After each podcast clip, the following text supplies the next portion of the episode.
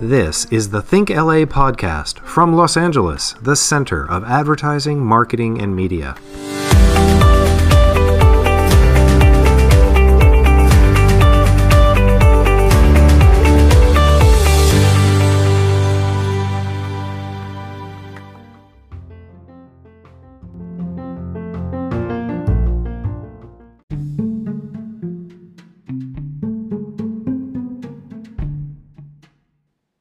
Thanks for joining us today. We have a great episode and a great panel talking about business boycotts and social media influence. With the recent Facebook boycott, with issues surrounding moderation and content and misinformation, there's a lot to talk about. Our moderator is Lauren Johnson, Senior Advertising Reporter for Business Insider, Jessica Moreno, co founder and Chief Product Officer for Mesh, Kevin Sammy, former advisor to President Obama, and Chris Paul, Executive Director at Verizon. We hope you enjoy this episode, and we ask you to go to thinkla.org for more webinars, events, education, and professional development. Please join or renew today. Thank you. Good morning, everyone. Welcome to our Think Thursdays webinar series. I'm Dawn Lupul, Think LA Executive Director, and we're so glad you could join us today. Uh, before we get started, just a few reminders. A week from today, on August 13th, we'll be celebrating the best creative work in LA at our Virtual Idea Awards. It's our 10th anniversary, and tickets and bundles are still available. So please head to our website and register today. Our most popular professional development series, Professional, I'm sorry, Presentation Skills, will have its next session starting August 17th. There's limited space available for the class, so register for that today as well please visit our website at thinkla.org to register for our newsletter and find out about more upcoming events and programming, including other webinars and podcasts. And now to our program.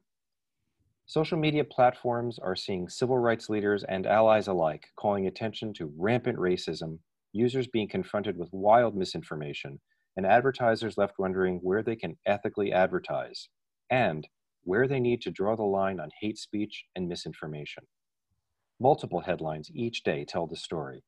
As a business model, as a venue for engagement online, as a de facto public square leading up to a consequential election, social media is facing big challenges that demand our collective attention and our creativity to solve. During this conversation, please submit your questions via the Q&A button at the bottom of your Zoom screen. We'll address them at the end of our presentation. And now, please welcome Lauren Johnson, today's moderator. Hi, Dawn. Thanks so much um, for setting up this webinar and inviting me to do this. We've got a great group to talk through some of this with, and I'm, I'm excited because it's obviously an issue that's uh, very timely and in the news heavily these days. Um, so like you mentioned, uh, we will be talking about the role of social media in both democracy and advertising, just given how much we're seeing um, civil rights leaders really calling for the platforms to better address racism and misinformation, um, particularly leading up to the, the US election later this year. I mean, yesterday uh, there, were 20, there was a letter from 20 state attorneys uh, to Facebook asking for a kind of a clear plan in terms of how the platform handles misinformation and hateful content.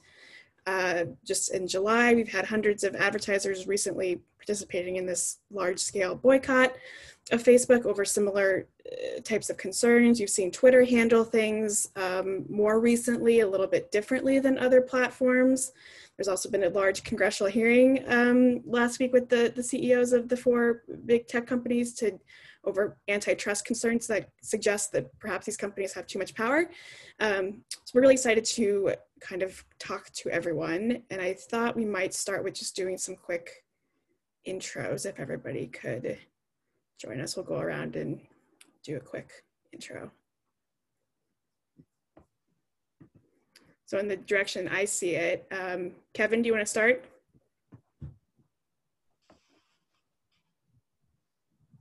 There we go. Okay, now, now hopefully everyone can hear me. Uh, thanks so much, Lauren, and, and, couldn't agree more with how timely the conversation is. Hi, everyone. My name is Kevin Sammy. Um, I uh, uh, have done a, a, few things with my time since government, but I'm, I'm here to, to kind of present that perspective. Uh, I was uh, an advisor in the Obama administration on a few different capacities. Um, I have uh, some policy expertise in regulations, but one place I did spend some time was in, in the national security space. Uh, so thinking about the, the ramifications of this kind of complex social media um, system and how it interacts with people and with commerce uh, and democracy is, is one thing I'm, I'm, excited to speak to today because it's definitely a challenge that, that needs to be addressed. Uh, and in addition to that, um, the, the national security piece is, is really material. Uh, there are more than a few ways that, that uh, we are exposed um, when it comes to security of our democracy and, and, and otherwise to, to, to, threats. And that's a huge part of this. So um, that's what I'm bringing to the table. Thanks, Lauren. Great. Uh, Chris? Thanks, Lauren. Uh, yeah, my name is Chris Paul. Uh, been in the digital media and marketing space for a little over 20 years. Uh, most recently, I'm here representing Verizon. Uh, right now, I look after digital marketing for Verizon uh, for our centralized corporate marketing team. Um, and as you mentioned, uh, we we are currently paused on on Facebook and Instagram um, as a result of some some violations of our content policies and things like that. We're currently working with Facebook and all, frankly all of our marketing partners and media partners uh, to make sure that they all uh, adhere to the standards that we set in the marketplace. And it's not the first time that we've we've been through a situation like this, so it is something that we've tried to consistently enforce and uphold uh, for the past several years. And I'm happy to talk more about that as we get into the uh, discussion. Great, and Jessica. Hi, um, thank you. I'm Jessica Moreno. I've been in online community management for over 10 years, um, and my work in, has included um, Reddit.com, where I helped craft new policies around revenge porn and harassment um, in an effort to make the site healthier and just overall better. Great. We've got um, some some great opinions from and, and voices from different sides of, of the issue. So I think that's, it's going to be a, a great, um, great topic for everybody. Why don't, just to begin with, just to kind of like lay, I guess, the ground a little bit and uh, Chris, I believe, sort of alluded to this uh, a second ago, but would love to get some thoughts on just kind of how you think um, we got here, and also why this is, you know, specifically kind of ballooned into such a large issue as of late. Uh, some of these issues aren't necessarily brand new, um, but be curious about kind of why why you think we're seeing this so much in the news uh, these days and why it's such a such a prevalent topic. Yeah, I mean, if to lead off, I appreciate it. The um, you know what I've seen in, in the years since I've been doing this is you know we we have longed to apply some of the traditions and the and the standards that we typically were able to enjoy in the uh, more traditional marketing and media space to what we do in digital advertising. It's natural, um, but what we found is that as as the viewers and the eyeballs uh, have moved to user generated uh, content platforms uh, or sharing platforms, blogs, call them what you want, you know, the ability to have editorial control over the content of those sites has is very different than, than what we experienced in the past. Doesn't make the situation any different for advertisers, right? You, still have the same concerns around implied endorsements of content or brand safety and things like that. We want to we want to uphold those things. Uh, it's just a much different. It's a very different challenge than it used to be. And I think one of the other things that I've seen is that um, some platforms uh, in the in the social media space kind of are trying to position themselves as technology companies versus media companies. And uh, technology companies operate, I think, in a slightly different set of standards. Their technology is free to be used, however, and the technology itself is not often held liable or accountable for how people use it. You know, if you think about a laptop computer or a cell phone can be used for a lot of different reasons, some of them nefarious, but you would never sue Lenovo Apple, you know, for something that happens with those devices. It's not the way it works. We think that for advertisers, uh, if you are taking on advertising dollars as part of your revenue, then you have to think about the advertiser's needs for brand safety and content adjacency and everything else, which is why we've really leaned in over the course of the past few years uh, to make sure that the technology and, and social media space and publisher space writ large understands what those standards are. Uh, we work with them uh, to help them up-level their systems and platforms and integrate third-party tech and other things to make it work. Uh, it's just that some are able to move faster than others, some address it more quickly than others, and that's why this is probably going to continue to be a topic uh, for the foreseeable future. Is that as the landscape changes. Mm-hmm. Yeah. Kevin, what do you see there? I mean, I know you know Obama was obviously known for uh, being a very social president and how he embraced um, different platforms. So yeah, would love your thoughts on kind of how we how we got here. Yeah, certainly, certainly. Uh, you know, if, and I'll reference a few a few things that, that Chris said, which I, I think helps round out the conversation because ultimately these platforms have humans on them, they have government officials on them, and and companies. Right, commerce happens uh, in in in open space digitally these ways. So, so yeah, so I I uh, you know President Obama was known to be one of the we should say just the timing worked out and he really took advantage of and, and made use of let's say the, the rise of social media and that connectivity uh, and things like the arab spring benefited from people being able to connect. Um, it, to answer the prompt you know how, how did we get here? I, I truly believe this is a situation where the information age has gotten too big for the american electorate to handle you know via uh, how tech companies operate in this space. Um, it's, it's metastasized in, in a sense. Um, the, when I was I worked at the Pentagon for about a year. I worked for the defense secretary at, uh, in the communications capacity. But from that vantage point, I saw on a daily basis, minute to minute basis, uh, uh, Russian um, uh, agency officials, so government officials, would would ping hack, hackers would ping what we call SIPRNet, which is our secure network uh, that all mil- military operations policy discussions happen on. Um, now what we have is a very open system that uh, it, that rightfully uh, embraces free expression of ideas and information, we have uh, the ability for for a, uh, Russian bot or troll or some nefarious actor uh, to basically portray themselves as something they're not. Um, this really parlays into that conversation that Chris is bringing to the table about how media. Uh, how media operates versus social media, where a user-generated content starts to get in the mix, right?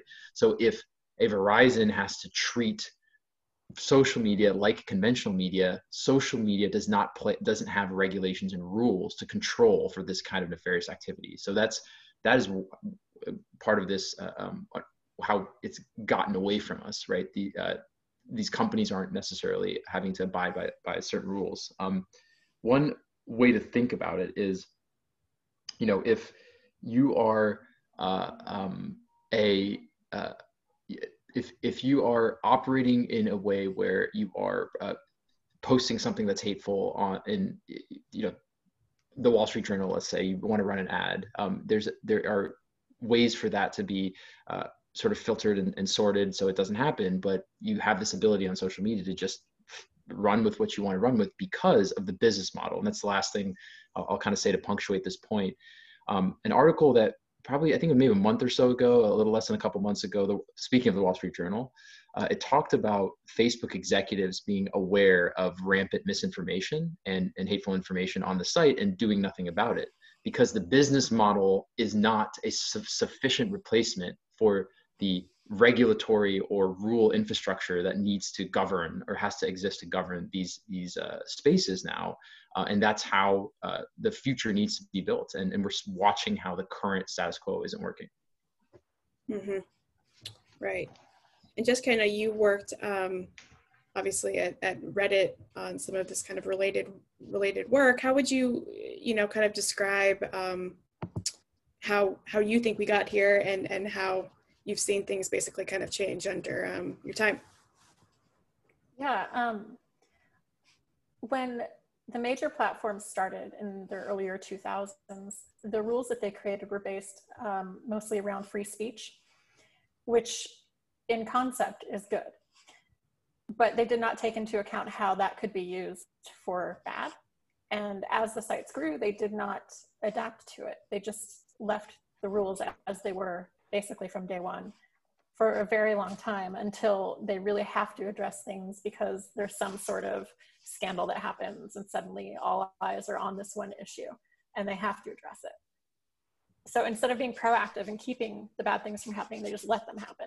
And it, it's really, it comes down to, to choices that they made in that process to simply look the other way or look at how many clicks they're getting. Is this paying off?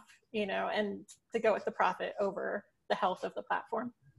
So now you have things like QAnon, which conspiracy theories used to just live in the corners and we might not necessarily hear about them, but now you have them amplified on sites like Reddit and then onto Facebook. And now, like, CNN has to acknowledge this conspiracy theory as if it's a legitimate thing, but it's really a fringe idea. And nobody did anything to sort of tamper that to keep these things from spreading and flourishing. Mm-hmm. They just, again, did not adapt to the situations that were happening on their platforms. So mm-hmm. that I think is a failing on a lot of parts. How would how do you think the recent um, kind of news about Reddit? Reddit was recently in the news both for um, Alexis Ohanian stepping down from the company as well as they basically you know they shut down the Donald um, subreddit. Mm-hmm. How you know how do you think that was handled and anything that could have been handled differently uh, in hindsight since you know. I think that um, they let it go far too long. That that subreddit in particular was breaking rules long ago. And in the beginning it probably seemed kind of small like it wasn't that big of a deal.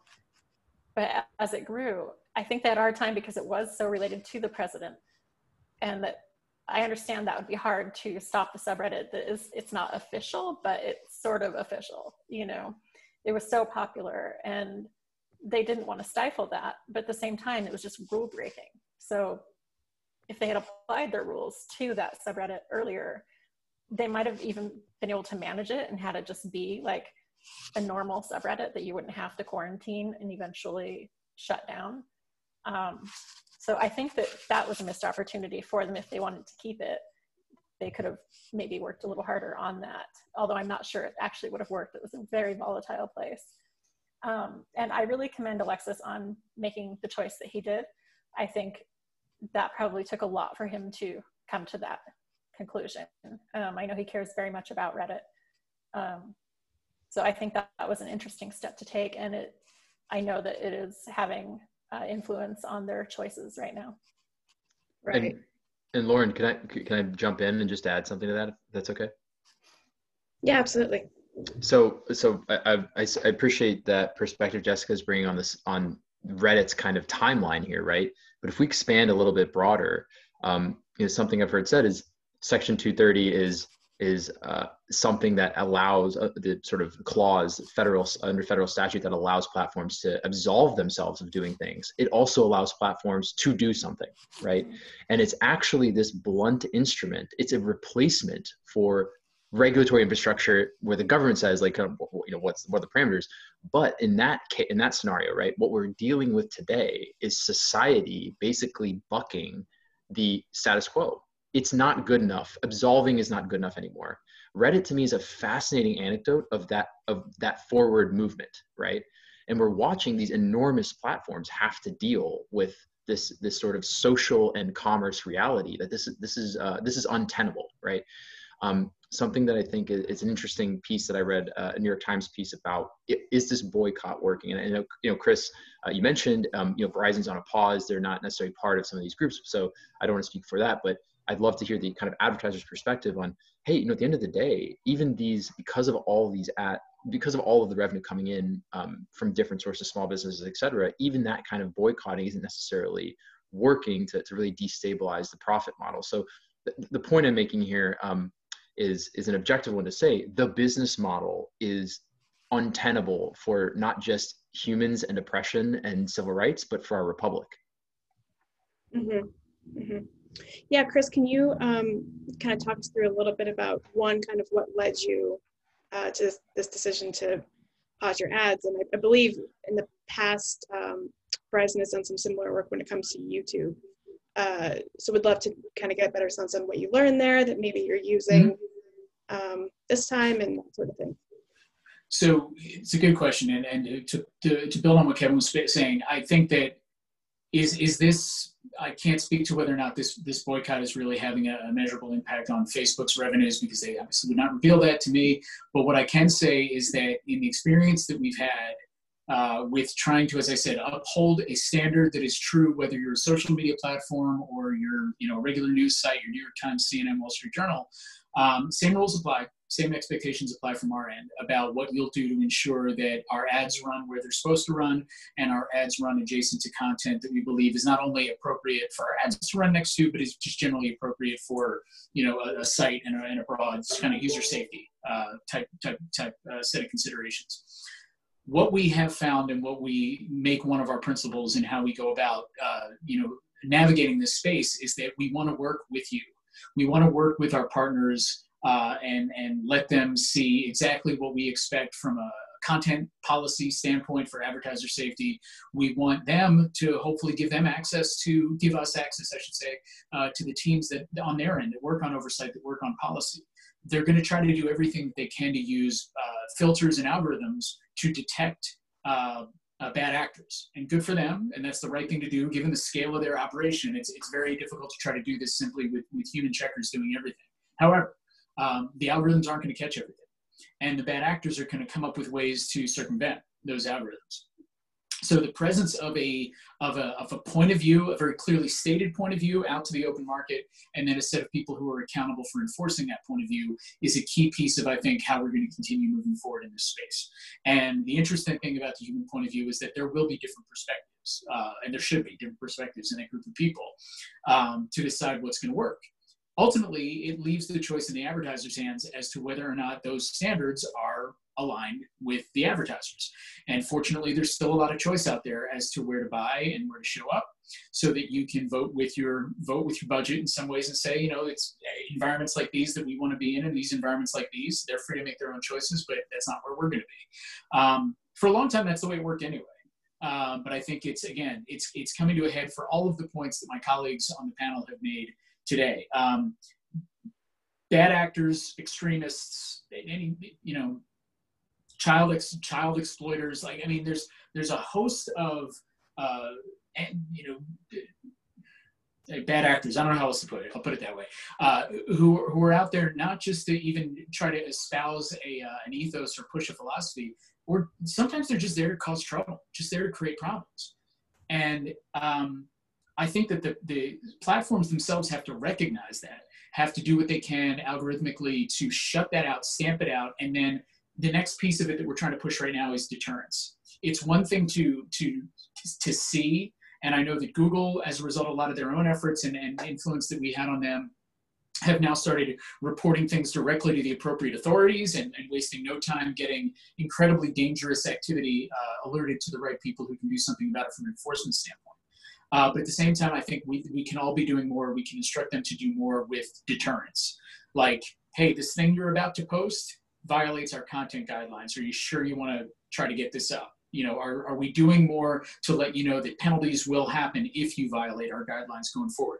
The community itself has to be part of helping people understand that this whole thing only survives if we are if we're creating a safe environment for people to to to provide for open expression to share opinions when they are presented as opinions but when they when it's misinformation when it's when it's dangerous when it's threats that shouldn't be allowed no matter what no matter what mm-hmm. you believe and that's the kind of stuff that we're uh, we're trying to help the platforms understand that mm-hmm. and deter we talked a little bit in our uh, prep, kind of prep call leading up to this too that i believe verizon has if you can kind of better explain this, that would be great. But there are like three, I believe, different things that you've specifically kind of asked for, three tangible uh, things that you use in determining whether a platform is uh, okay for you to, to, advertise on. But can you kind of explain that um, a little bit? Yeah, I've mentioned a couple of them. I don't really quickly. It's um, it's as I said, it's it's your you've got your own very clear point of view on brand safety, and you've got internal controls to ensure and enforce that to the best that you can. That's number one. Number two is you allow and enable third-party audits of those same standards because we don't necessarily want the platforms checking their own homework. There's got to be something that's uh, sort of a you know, as I said, a third party arbiter of, of what's going on there. And then the last thing, as I mentioned before, is having that human oversight and giving access to your marketing partners uh, to I- interface with that team because the the uh, inter- the landscape will evolve. New means of circumventing uh, the standards and the and the systems that are in place will emerge. It's up to you. It's up to us to keep you aware of what those things are, and it's up to you to tell us how you're going to respond to those things. So it's you know your own sort of brand safety point of view and platform. It's third party and it's access to your your policy team that are uh, that, that what we ask for. I see. Okay. Great. Um, well, maybe this is a, a good question for either uh, Kevin or or um, Jessica, just about you know what role you could think social media is going to play in the upcoming 2020 election that perhaps we didn't see in 2016. Um, would love some of your your thoughts there as we kind of near in the final months uh, leading mm-hmm. up to the election. Sure. should take that. Yeah. Great. Uh, yeah, happy to. Um, I have I have lots of thoughts about that. Um, so you know, I want to start uh, an insertion point here that's relevant and timely is Twitter's um, what I will call weak hand slapping of um, uh, misinformation on COVID.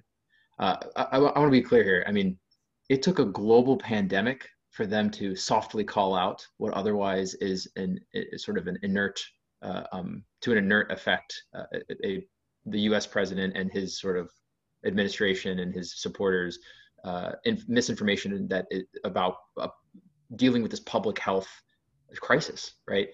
Um, one quick point to make is that wrist slapping does very little when the inertia has already been generated, right? So coming back to this notion of the business model and the infrastructure being just not fit for a functioning republic, right? And also not fit for uh, Chris's constituents, where, whether it's customers or stakeholders, shareholders, because guess what? They don't like racists either, right? and they don't like misinformation either. So this point here, this larger infrastructure just doesn't fit. So how is this going to affect the election? I mean, um, the the current U.S. president usurped the American free press with a Twitter account we have to reckon with that. We've been reckoning with that for the last four years, and we're going to have to reckon with that this election as well, because that's their tactic, right? Um, when misinformation is weaponized and, and to, to, a large degree, we can expect more of it. Um, I think the state attorneys generals, uh, I really appreciate you bringing that up, Lauren, because what's happening here is right now, those uh, folks that are dealing with access to the polls and this election from a, a, you know local perspective in terms of actually voting and determining who the president will be, et cetera, they're thinking through how is this misinformation going to spread in, throughout society through my state. So they're asking Facebook, the de facto online public square, right? Hey, what are you guys doing about this private company whose incentive structure has very little to do if vote by mail works? It has a lot to do if the conspiracy theorist with a green screen behind him has a lot more clicks than the New York Times journalist and journalists like yourself, Lauren, who are dodging bullets abroad to bring stories to us, right? How is this going to affect the election? Look, I'm from Ohio, so I bring a less of a coastal perspective per se. I'm worried. I'm worried that misinformation might win out.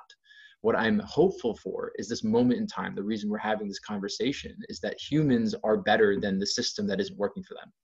Um, we will have to uh, um, we will have to buck the status quo if the election results are going to be more deterministic around actual facts than misinformation. Um, I'll, I'll, pause there. There's a lot more interesting threads here with the pandemic and misinformation. Obviously, this moment in, in, in time. Uh, uh, I should say to all um, the folks listening, uh, unfortunately, scheduling, uh, she couldn't make it, but uh, we had a, a, representative from Color of Change who was going to be on our panel um, Jade, uh, and who's spoken, who's been outspoken with other organizations, including NAACP, about the insufficiency of these platforms when it comes to civil rights advocacy and just oppression online in the digital space. So if we were able to turn that corner in, in forward movement, it will not be because it will be because we we bucked Facebook and Twitter's uh, business models. Right, right, right. We'd actually kind of talked about Twitter a little bit too because they were i mean actually as of i believe yesterday facebook uh, took down a, a, what they would what they considered a misleading um, post from trump but uh, tw- twitter's done it a, a, few different times and um, we talked a little bit about kind of is there anything different again from kind of the business model mm-hmm. perspective mm-hmm. when it comes to that uh, i believe chris talked a little bit about how you kind of under the impression that twitter would be more um, uh, doing more in this realm, I believe, in the coming months because they were because of the advertiser uh, angle, is what we were talking about a little bit before. But would love love any of your thoughts, I guess, on where Twitter kind of fits into this conversation. Yeah, I mean, I, I can speak to it a little bit, um, but I would I would like to hear what Jessica has to say because again, so much about what we're trying to do is again, as I said, you know, vote vote with our wallets a little bit and say we expect the platforms to take editorial accountability for what's there. If you're taking advertising dollars, then that's what's expected of you. Um, I was, you know, I whether how effective the hand slaps and, and the moves are going to be is absolutely debatable. Um, do I uh, think Twitter uh, was was quicker to make the right move in this? Yes, I do. Um, I think they've they've taken a more public stance around it as well, and it seems that they have the support of their employees to do it. Uh, it's, it's something that again most of the uh, community Twitter is is behind.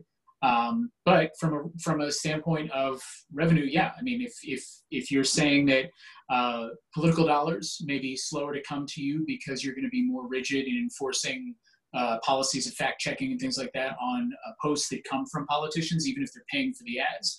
Um, that's a consideration. That's something that you're going to have to bear in mind, and they may look to, you know, uh, they may look to other platforms to do it um, that that's that's the kind of decision that their uh, teams on the on the ad product side and in the engineering side are going to have to make. Um, but that it's definitely it's absolutely going to be a factor, and I think that other platforms are struggling with that decision. Mm-hmm. Mm-hmm. Yeah, Jessica, I would love. Um, you talked a little bit about kind of what goes into, um, you know, a, mo- a moderation policy and that sort of thing how does that uh, play into you know the, the business model for a lot of these platforms that primarily uh, you know make money from advertising. Um, i think that plays a huge role in it. But i think that it has gone from possibly the wrong point of view for a while. Um, thinking about the number of clicks that you'll get how many eyeballs you'll get on an ad and taking that as the number that matters most instead of um, what are you putting this ad next to? What is the content that it's sitting next to? And does this ad actually want to be near that content? Or do the people creating that content want that ad near them?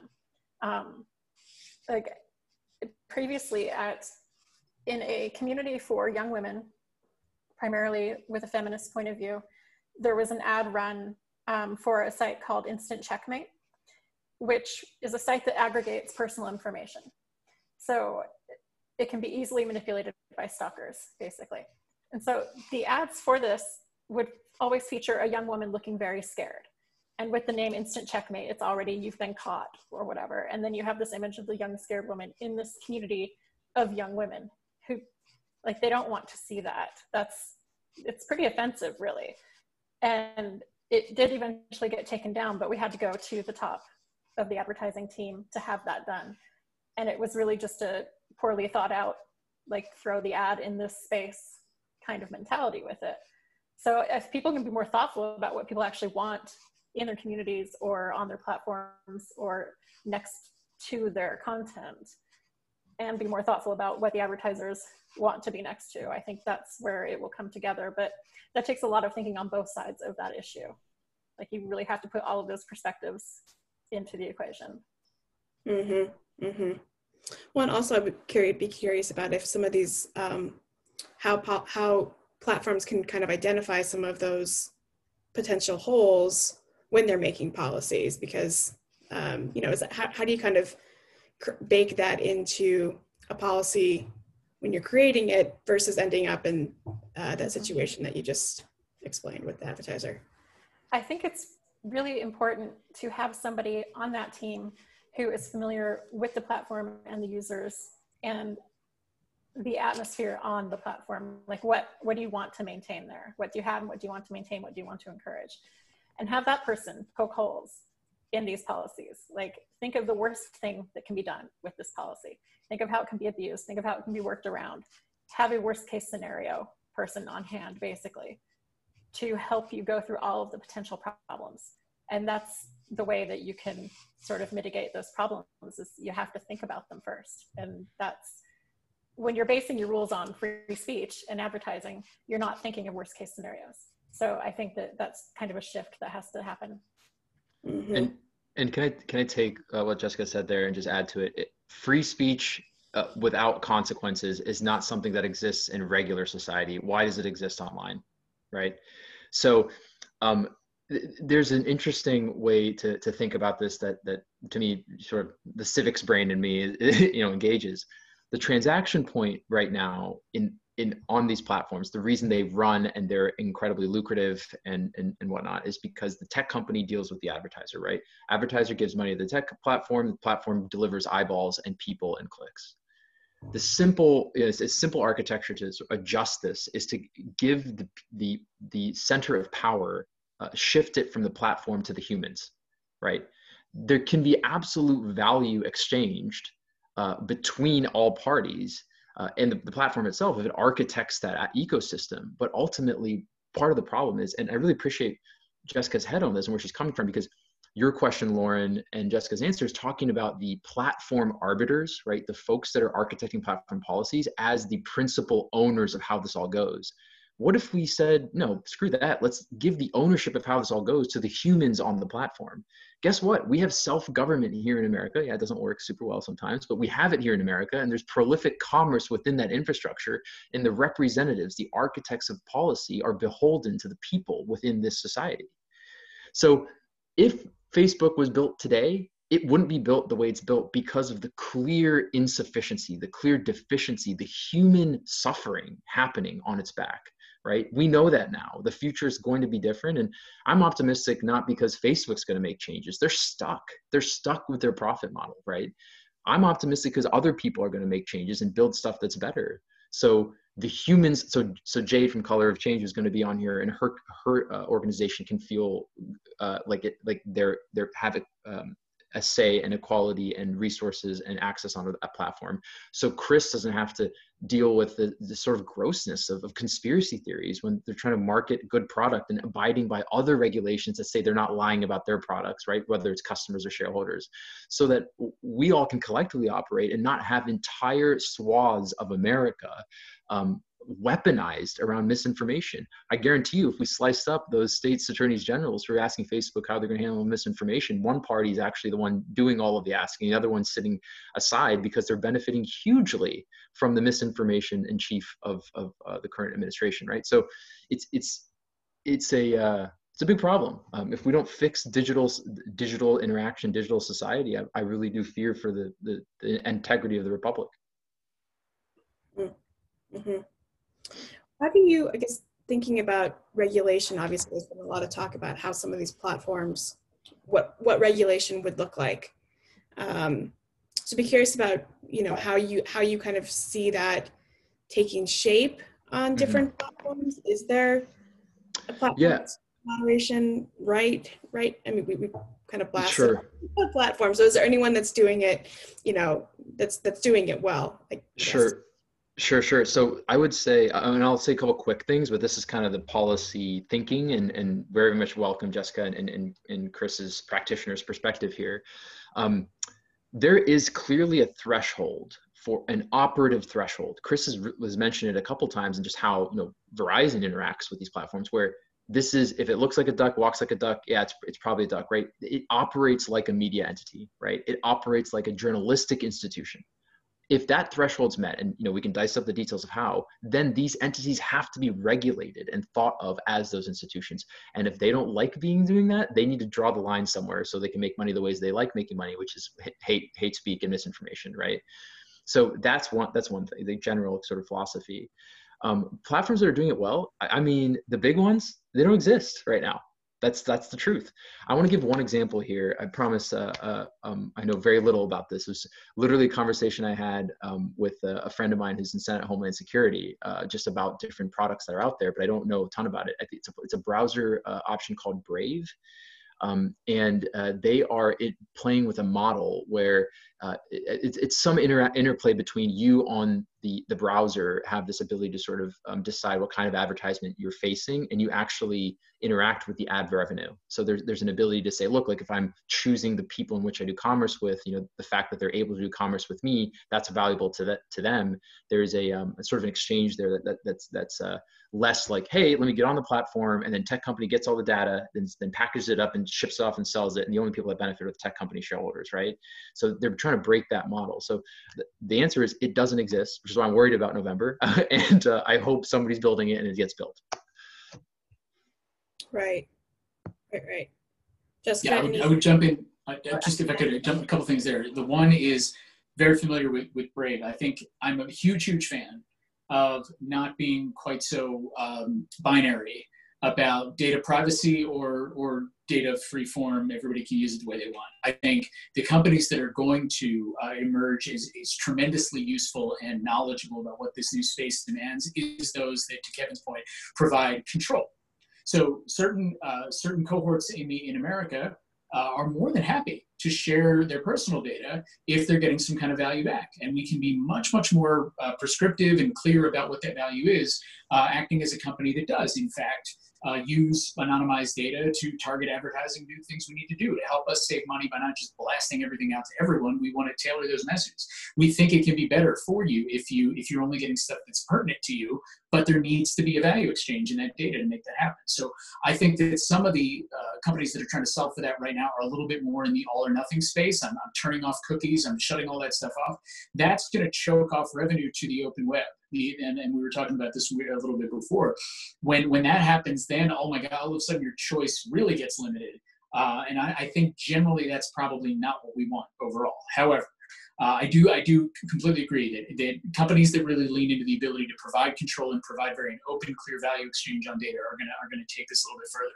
The other thing was Kevin, your point about uh, putting sort of the revenue opportunities in the control of the users, since they're the ones creating the content, they're the ones kind of you know propagate, bringing the eyeballs to these platforms.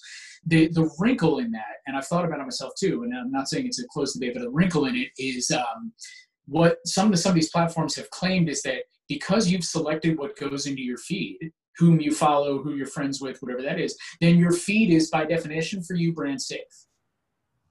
I think that's a tough argument. I, I don't really buy that.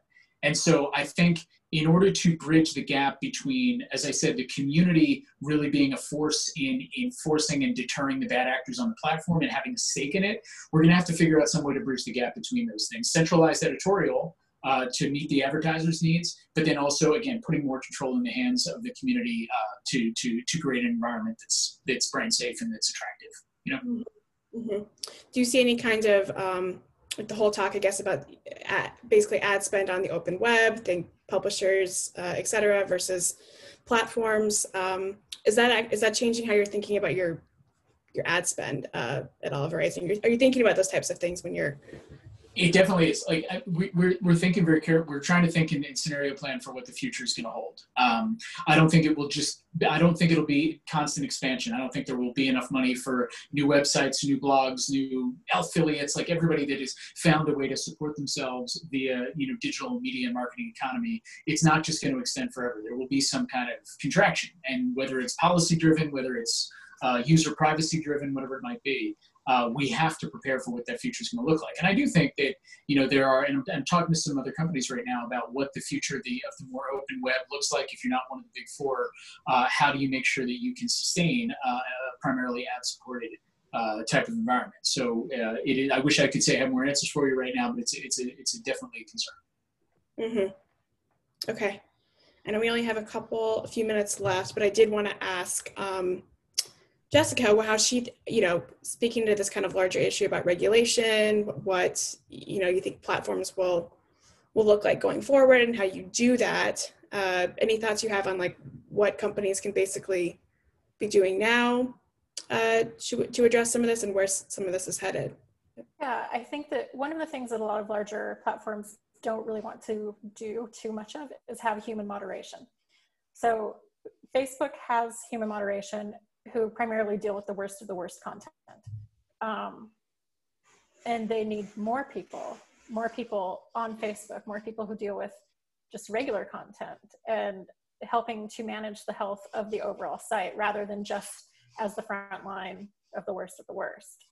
Um, and I think that's kind of an across the board thing that people want to rely on AI to remove things, but that doesn't really work very efficiently. Um, it can be abused by reporting things that don't need to be reported and then it's automatically taken down.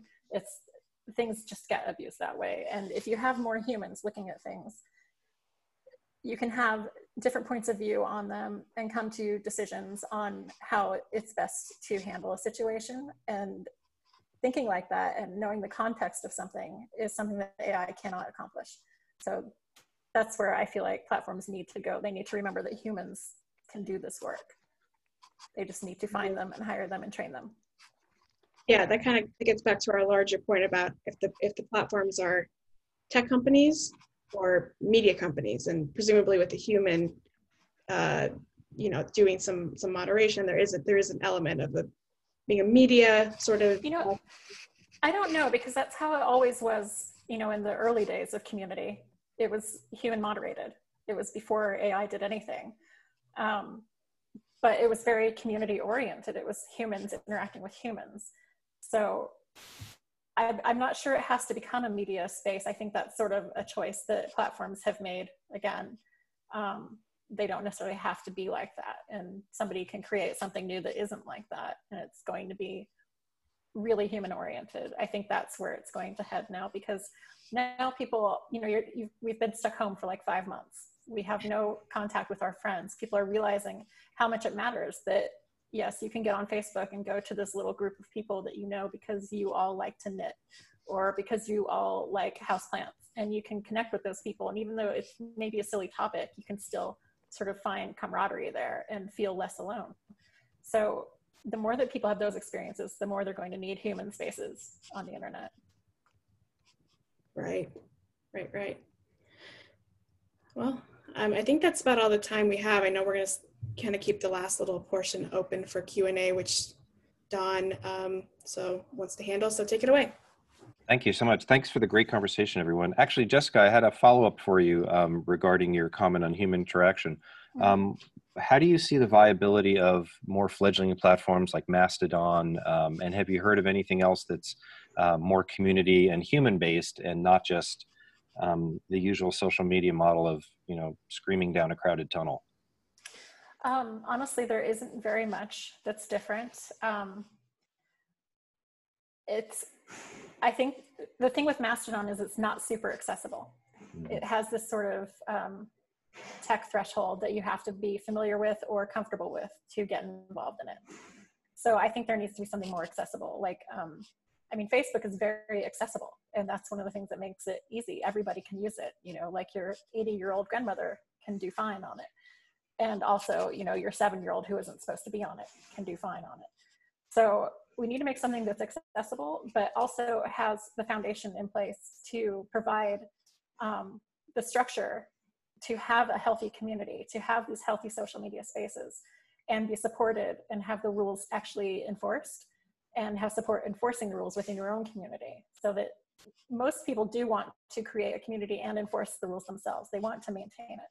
But if they don't have support from the entire platform, it's really hard to get that done. So it just needs to be really focused on what people actually need. Sure. Thank you for that.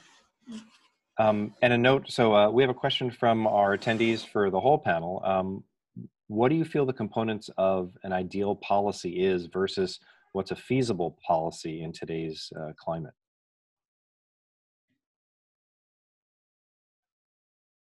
That's a uh, that's a great question. I, will maybe I'll jump at it first. Um, I think uh, like I, I, I, love thinking about what's ideal. Um, you know, fortunately, we can't get Congress to agree on on you know what to name a post office. So what's feasible becomes pretty pretty different, different conversation.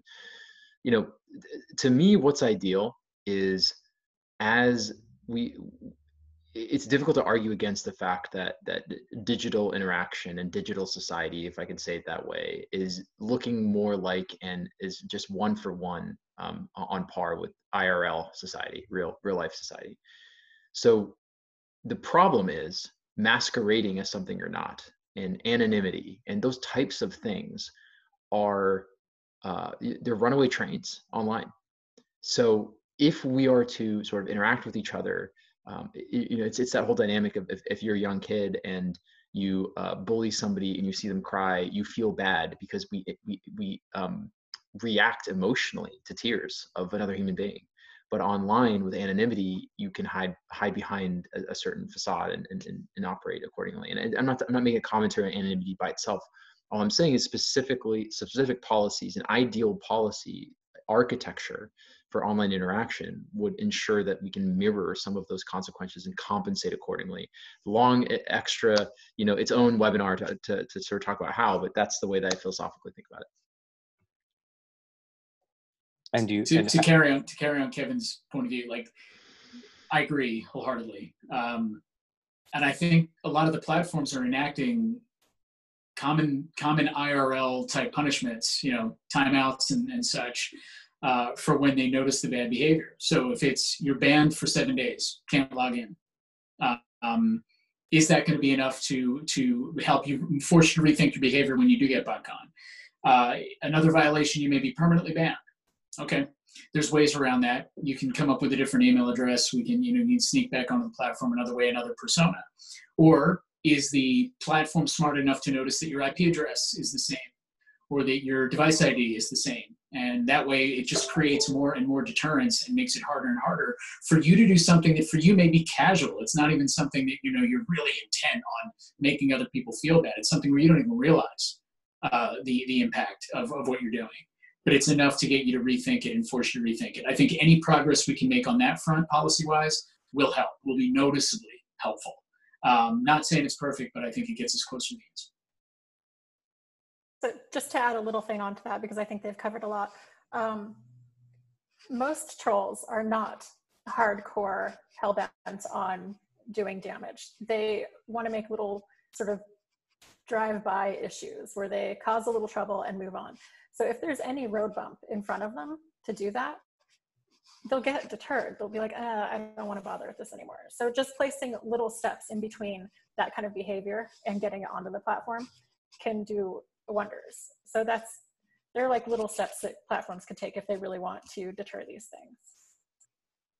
And and one last quick question um, uh, before we wrap up. I know we've talked about the human element and we've talked about human interaction and moderation, uh, but how do you feel we can hold these platforms accountable in general you know the the boycotts only last so long the the uproar may only you know be for a particular subreddit or a particular community on facebook um, how do you how do you feel we can really hold them accountable to make lasting change yeah, look, I mean, um, I, I, I feel uh, very strongly about this, um, and it's just one syllable, one word, and it's vote. It, it really is. Um, let, let me just expand a little bit here. AB5 here in California, uh, where, where I currently live, is a fascinating um, um, exchange between uh, proposition work and, and human, um, let's say, uh, interest in architecting the leg- regulatory infrastructure so it catches up with the gig economy. So AB5 is basically uh, redefining, it, it, it's, a, it's a piece of a, pot- a, potential law that would redefine what it means to be a contractor. And this is all born from the, the Uber, Lyft, Postmates, sort of that, that world, right? Um, that is an answer to the lack of parameters and lack of policy um, uh, that uh, that that exists to sort of. It, it, of course, there's different sides of that argument. I'm not making a um, a point on which side's better or not. I'm saying the way to, to, to, to, solve this is policy has to catch up with the debacle and that means vote into the states where you can't put propositions together go get signatures in states where you can't elect representatives who this is on on the top two three of their agenda items. And if they don't actually act on it if they get elected because of misinformation, hold them accountable and go vote you know? Uh, it's that's it's it's really it's crazy how simple it can it is even as complex as, as a problem is. It's difficult these days right? Uh, voter suppression and all that kind of stuff but but that's how we solve it. Jessica chris any comments? Um I think that one of the things people go to pretty quickly is to um, destroy Section 230 of the Communications Decency Act. And that is something that I think is appetizing to people who don't really understand how useful it is in all the ways that it's useful. Like Kevin mentioned earlier, that it also allows platforms to remove the content that they don't want on their platform. So, although it also keeps them from being sued if they miss something, basically that's really, really important. And if it is going to be changed, because I'm sure it could be better, there could be more parameters that help define what is allowed and what is not allowed, but it needs to be done by people who truly understand it and truly understand the internet. And unfortunately, that's those are not generally the people who are trying to change it. So we could end up with something that is so drastic that you can't even have Amazon reviews anymore. Like it takes away everything because they can't risk having anything. So that's something people talk about, but it needs to be handled very carefully, but it could possibly work if handled by the correct people. My, my, my only add would be um, you, you, made the point, Dawn, that the boycotts do end. Um, they, they tend to be movements. Um, I think the boycott for those that are participating in it is it galvanizes. It, it gets people to move at once, and it creates awareness for it. And working in marketing, that's there's role, there's a value to that, no matter what. Um, we're not we're, we're doing this because uh, you know as i said our, we're off until our standards are met. And so my only point would be i think if uh, you know we take we take a strong role on this if all advertisers did the same um, it would be less of an ebb and flow and more of a consistent thing that happens in the marketplace. Um, I think it's important for each advertiser and marketer and, and, player in this space to come up with their own standards that are appropriate for them. It won't be blanket for everybody, uh, but if you do that, then I think we'll see we'll see more uh, lasting change. And thank you for that. And last question from our, uh, our audience: uh, Is there any new technology being developed that you feel is going to handle these issues better than the existing uh, systems we have. Uh, I know Jessica mentioned humans. Uh, is is there some AI technology that's really good at pinpointing this and weeding it out, or do we still have to um, hire a lot of people who have to go through the the horrible task of uh, of moderating? Yeah, I'm still on board with people. Um, AI just doesn't get context yet. I'm sure that people are working on it, and I'm sure that there are really, really innovative things happening, and someday it will be there. But currently, it just isn't. And I think humans are really, we can do it. And I mean, they're already doing the worst of the worst content. So it's not a huge leap to let humans do the stuff that isn't as bad, and, you know. And I would love to add to that. Um, I, I think it's it's also incentives um, you know, I have a background, my policy background's in environmental policy and, and uh, public health regulatory policy. And yeah, acid rain was a big problem. And under the auspices of the Clean Air Act and the EPA, which I worked at uh, for, for some time, which regulates under the Clean Air Act, a cap and trade system was constructed by a bunch of libertarians and environmentalists. And now acid rain isn't a problem. It was a incentive structure put behind something frankly electrification of a society is much more necessary than your facebook posts right so behind a, a commodity and a good that we need and it solved for a harm pollution acid rain. It's about incentives. It's about incentives. Um, and i just want i want to make this extra connection to what jessica's saying because uh, the approach to the problem absolutely can be like we can look at what's going on and and and help uh, smooth out those wrinkles and I, and I agree with her on that point.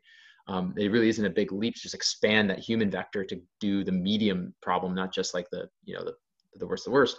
But in addition to that, if you can realign incentives, you can build incentives around stuff where you're not profiting off of you know lies and misinformation.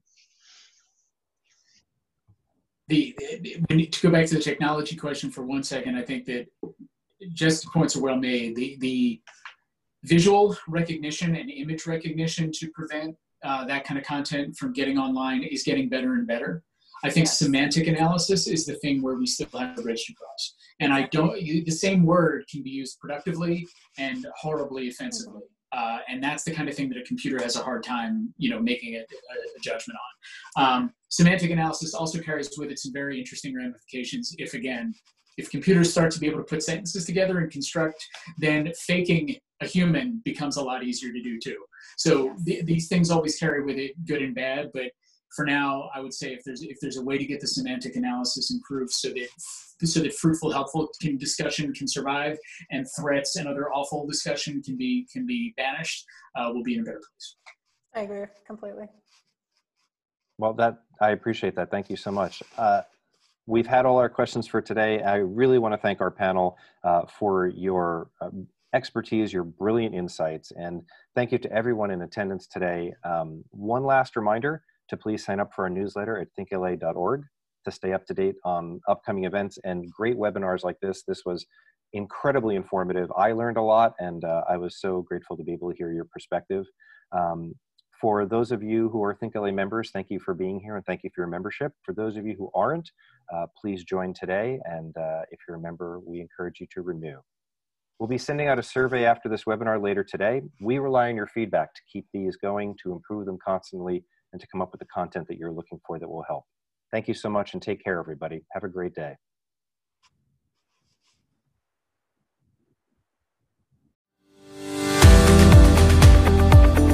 thank you for joining us for this episode. To find out more about our upcoming webinars and events, please go to thinkla.org. You'll also find information on membership and how we continue our mission of serving the Los Angeles advertising, marketing, and media community. Take care.